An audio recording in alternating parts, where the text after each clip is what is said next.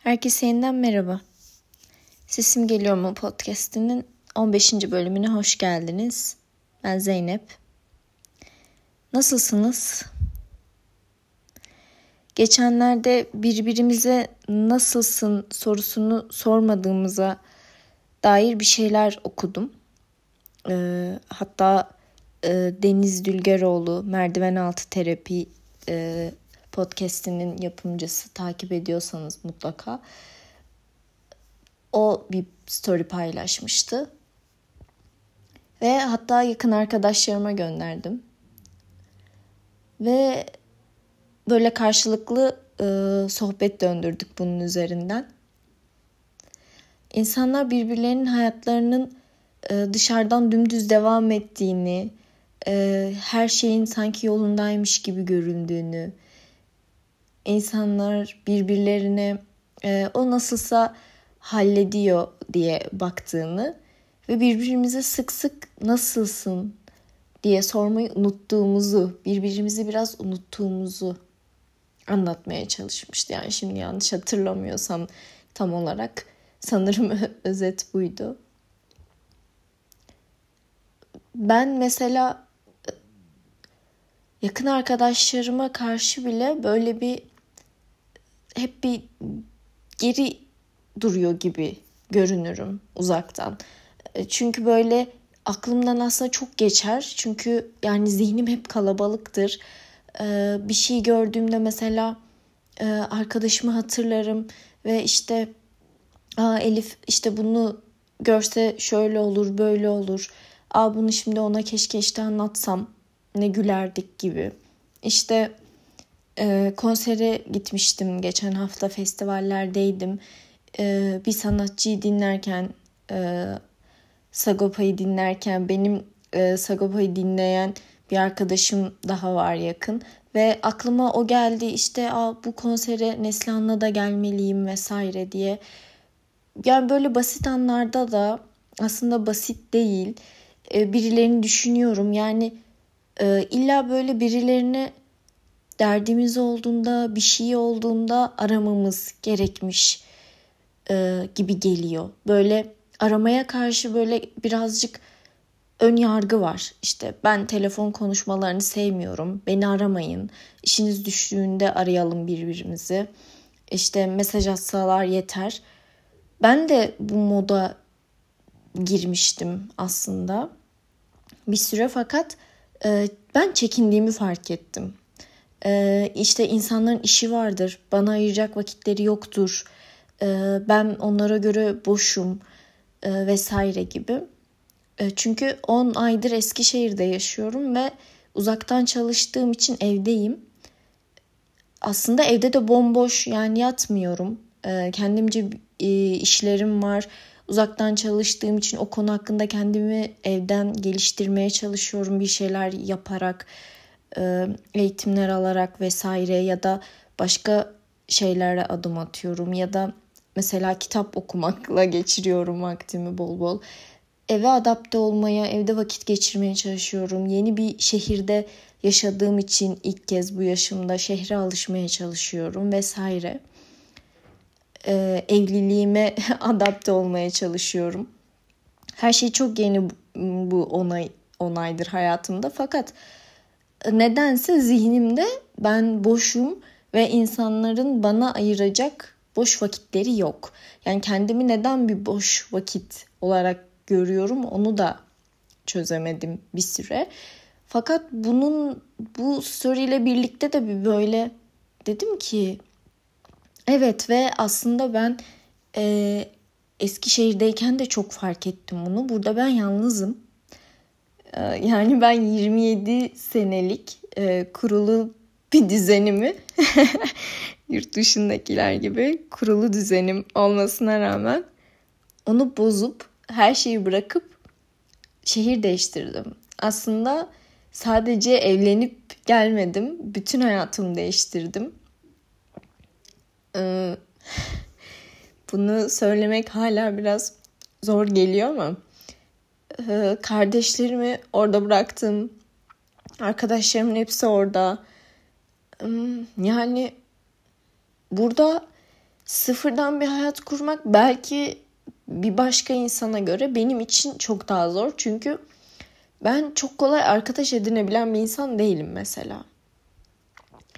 Ee, şimdi mesela e, korkularıma merak saldım birazcık. Ben nelerden korkuyorum diye. Aslında mesela bu benim korktuğum bir şeymiş ama ben e, evlenirken bu meseleye çok odaklanmamıştım. Yani Ankara'yı bırakacağım. Aa bir dakika ben Ankara'dan gideceğim gibi bir kafaya girmemiştim. Ee, odaklandığım şeyler başkaydı. Ee, süreç çok yoğun geçiyordu. Tamamen taşındığım için taşınmakla uğraşıyordum. Ee, çok öyle düğün gibi şeyler yapmamama rağmen e, sıfırdan bir ev, ev dizmek e, aranızda bilenler vardır zor olduğu için bambaşka şeylere odaklanmıştım ve e, Burak'la uzaktan bir ilişki yürüttüğümüz için ayda sadece bir defa görüşebiliyorduk ve bu beni çok bunaltmıştı. E, aa artık yani oh ayda işte bir kere görüşmeyeceğiz artık birlikte yaşayabileceğiz e, diye buna odaklanmıştım ve e, hiç bu kısımlara odaklanmamıştım. O yüzden e, korkularımı düşünürken fark ettim ki aslında bu benim korktuğum bir şeymiş. Yani insanın hep diyorlar ya konforlu alandan çıkın. de böyle yazarlar motto gibi. Ben bunun için e, baya bir e, beklemişim. Yani 27 sene uzun bir sene. Ben üniversiteyi de ailemin yanında okudum. 27 yıl sonra birdenbire oradan çıkıp burada yeni bir hayat kurmak aslında benim korkularım arasındaymış ve 10 aylık sürece e, terapide de dönüp dönüp bakıyoruz, inceliyoruz. Hani benim kendimi yalnız hissettiğim, zorlandığımı hissettiğim dönemlerde. Ama aslında şöyle bir sağ omzuma bir sol omzuma dönüp kendimi öptüğüm, e, kendimi tebrik ettiğim e, çok zaman var bu 10 ay içinde. Çünkü ben genelde kendimi kendimle kıyaslamayı seviyorum. Yani e, neyden korkuyordum artık neyi yapabiliyorum gibi. E, ilk başlarda mesela Burak gece vardiyalarına gittiğinde bu şehirde çok yalnız hissettiğim için bu evde e, çok yalnız hissettiğim için evi benimseyemediğim için şehri benimseyemediğim için e, tedirgin oluyordum. Yani e, sanki koskoca bir kalabalık var ve birbirlerini tanıyorlar ve ben orada bitmiş bir ot gibiyim. o kadar lavanta arasında e, ürkütüyordu beni bu durum. Ve şu an bakıyorum böyle bir şey yok. Hatta bazen e, hala sevmiyorum. Yani gece vardiyalarını seviyor değilim ama korkmuyorum. Yani çünkü evi çok benimsedim. Evim diyorum. Ee, bahsederken cümleler arasında hep işte benim evimde. Ee, ben evde bunu yapıyorum. Benim evimde düzen böyle şöyle gibi cümleler. Ve e, şehre hala çok e, sıcak olmamama rağmen e, burada yollarda giderken, otobüste giderken yabancılamıyorum. Her yer tanıdık gelmeye başlıyor artık bir süre sonra. Mesela soruyorlar Ankara'yı özlüyor musun? Ee, insanlar çok da yanlış anlamasın gibi yani böyle hep başta şey görüyordum bir zayıflık olarak görünür e, diye yo alıştım falan diyordum. Ama aslında alışmam çok uzun zamanımı aldı. Yani Eskişehir mesela insanlar hep e, orası çok güzel şehir ben çok seviyorum vesaire gibi uzaktan böyle çok şey konuşuyorlar ama ben o kadar sevmiyorum. yani ama sevmiyor da değilim. Yani demek istediğim ben Ankara'yı seviyorum. Ankara'yı özlüyorum. Çünkü orada benim 27 yılım geçti. İnsan yaşadığı, doğduğu, büyüdüğü, daha bir evi hissettiği şehri tabii ki de daha çok seviyormuş. Ama burayı da seviyorum çünkü burada evim var. Ee, ve evim sadece bu dört duvardan ziyade Burak da benim evim olduğu için aslında bir nevi onunla Ankara'da da olsam, Eskişehir'de de olsam iyiyim. Onu fark ettim. Ve bu yolu almış olduğum için e, korkularımı aslında yenebiliyorum. Korkularımın üzerine gidebiliyorum. Bunu fark ettim. Ve tatillerde de şöyle bir şey olmaya başladı artık Burak'la gittiğimiz tatillerde. Benim en büyük korkularımdan biri su korkusuydu mesela. Ve bu yenmek istediğim korkularımın listesinin en başında su korkusu yatıyor normalde benim. Ama bunun ortasına resmen bir dalış yaptım. Ee, gerçek anlamda. Ee, balayında gittiğimiz tatilde bir koyda can yeleği giyip suya atladım. Ee, bilmiyorum gerçekten su korkusu ne bilenler var mı aranızda? Ama ciddi bir şey. Ve sadece Burak'a güvendiğim için yaptım bunu. Tabii işler pek e, yolunda gitmedi diyebiliriz o an. Yani bende panik atak var. O an çok panik olduğum için panik atağım tuttu. Yani muhtemelen suda iki dakika bile duramadım. Çünkü panik atağım tuttuğu için yani beni oradan çıkarttılar hemen. Ee, ve kendime gelmem baya bir zaman zamanımı aldı. Ama sonrasında dönüp baktığımda ben bunu yaptım dedim yani kendime. Yani yaptım. Ve e, aradan 10 ay geçti ve geçen hafta gittiğimiz festivalde e, suya Buran'ın tutup ben kendim girdim onunla birlikte.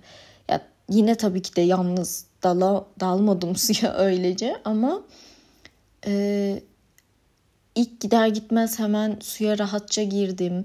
Sonra gittiğimizde Burak bana hadi gel sana sırt üstü suda denizde nasıl yatacağını öğreteyim dediğinde ona direnmedim ve bunu denedim ve defalarca yaptık bunu. Sonra yüzüstü sadece benim ellerimden e, tutarak beni ben kendim ilerledim ve o benim ellerimden tuttu ve suyla barıştım. Yani bu bir süreçti ve e, bunu yönetebildim. Tabii böyle panik atak pat diye yenilebilen bir şey değil. Bu kaygı, endişe aslında ciddi şeyler ama ufak dozda e, sakinleştirici yazmıştı doktorum. Eğer böyle çok e, çarpıntın olursa alabilirsin demişti. Ve birazcık da onun sayesinde hatta son gün e, dalgalarla da boğuştuk. ben tabii dalganın her geleceğini anladığımda e, Burak'ın omuzlarına atlayıp kendimi koruma altına aldım. e, normal olarak. Ama e, kendimi çok iyi hissettim. Yani şeyi fark ediyorum e, zaman içinde. Ertelediğim her şey gözümde biraz daha büyüyor. Yani bu olay mesela cesaret verdi bana ve ertelemek istemediğim adımları düşündüm. İşte çocukken yapmak isteyip yapamadığım şeyler listem de var mesela ve şey listem de var. Ölmeden önce yapmak istiyorum bunları yani bu listedekileri ve yani o küçük Zeynep'in istediği şeyler var ve bunları yapıp o küçük Zeynep'in huzur bulmasını istiyorum. Yüzü gülsün istiyorum. Çünkü yani amaç illa böyle bir şeyleri başarmak değil. Zaten böyle başarmak dediğimiz şey tam olarak ne? Kim için? Ee, yani herkes için bence anlamı farklıdır başarmanın ama bence mesela benim için bir karar alabilmek de ona doğru bir adım atmak da bir başarı. Yani yetersiz hissettikçe ve hissettirildikçe başarılarımızı çok küçük görüyoruz. Biraz böyle büyüdüm. Mükemmelliyetçilik e, huyum yüzünden yaptığım hiçbir şeyden memnun olmadım. E, her şey bana yani normalde ben ya yüzmeyi öğrenmedim sonuçta üç günde sadece suya girdim çıktım derdim belki de ama öyle değil işte. Bunlar aslında benim için çok büyük adımlar. Bu insanlık için küçük ama Zeynep için büyük adımlar. Kendimdeki gelişimi görememeye başlıyorum. Eğer başarılarımı küçük görürsem. Ee, ne var ki bunda demiyorum hayatımdaki hiçbir şey için. Ee, korkularımı, çocukken yapmak istediklerimi e, fark etmeye başladım artık. Korkularımın üzerine gittiğimi, gidebildiğimi, başarabildiğimi fark etmeye başladım ve bu farkındalık geldikçe cesaretim artıyor. Cesaretlendikçe e, korkularımın üstüne daha emin adımlarla gidebiliyorum ve büyümek böyle bir şey oluyor sanırım. Yani bütün bu duyguların altında yatan sebebi arıyorum hep. Ee, bir şey hissediyorum şu an ve bunun altında ne yatıyor? Ya bulduğumda da ondan kaçmıyorum. Kaçmamaya çalışıyorum. Yani korkumun altında yatan e, sebebe ilerlediğimde çünkü korkum gözümde çok küçülüyor. Bilmediğin bir şey insanın gözünde çok büyür. Böyle ben küçükken e, işte insanlar hani küçükken genelde çok büyük e, deniz hayvanlarından işte balinalardan, köpek balıklarından vesaire korkarlar ya. Hani ya da böyle işte ormandaki büyük canlılardan vesaire. Babam şey derdi. E, yani burada senin görebileceğin bir yerde değil o hayvan. Yani sen orada değilsin. Onun yaşam alanında değilsin. Ve bilmediğin için orayı ve onu görmediğin için ondan korkman çok normal. Ben de korkuyorum demişti bana ben küçükken ve ben oha diye düşünmüştüm. Hani yani çünkü babam yani o gözümde kocaman çok güçlü yani nasıl korkabilir? Yani babamın korktuğu bir şey var. Benim korkmam o zaman çok normal yani suda yaşayan bir canlıdan. Çünkü orası bilmediğim bir dünya. E, babam da bilmiyor. Yani bunu zihnimde çok normalleştirmiştim o zaman ve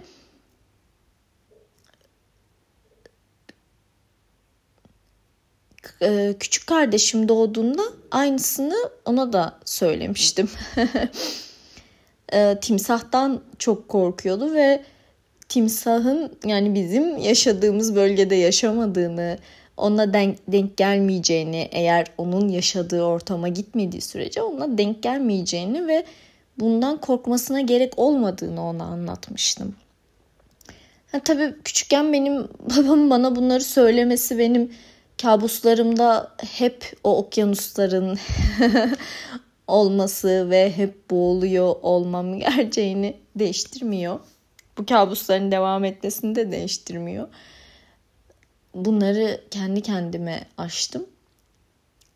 Ama nedense sürekli de bununla ilgili böyle korku filmleri de izlerdik. İşte e, Açık Deniz falan gibi isimleri olan. Nedense bunu yapıyorduk yani kardeşimle.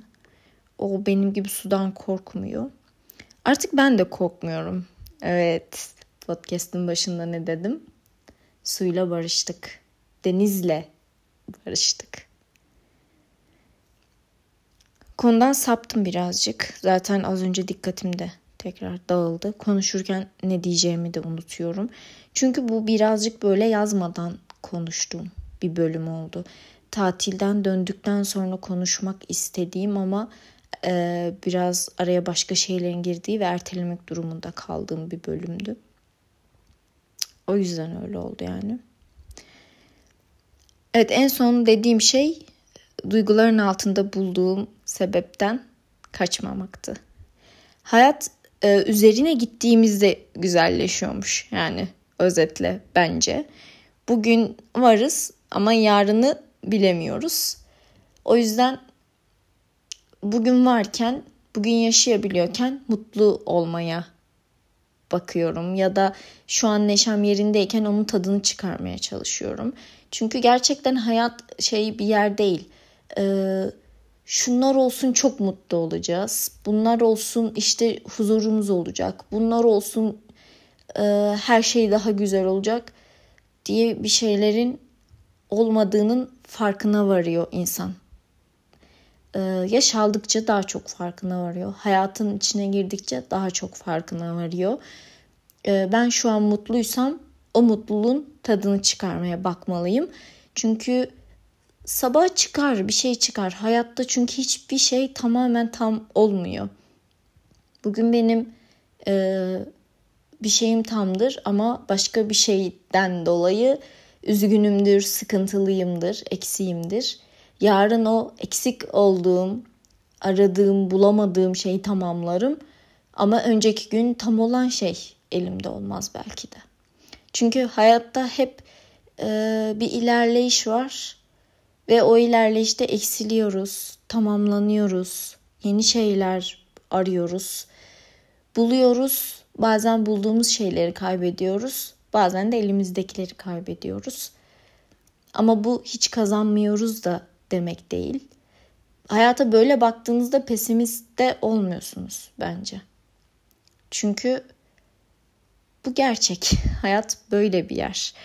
Ee, geçen bölümlerden birinde acının gerçek olduğuna dair birkaç bir şey söylemiştim.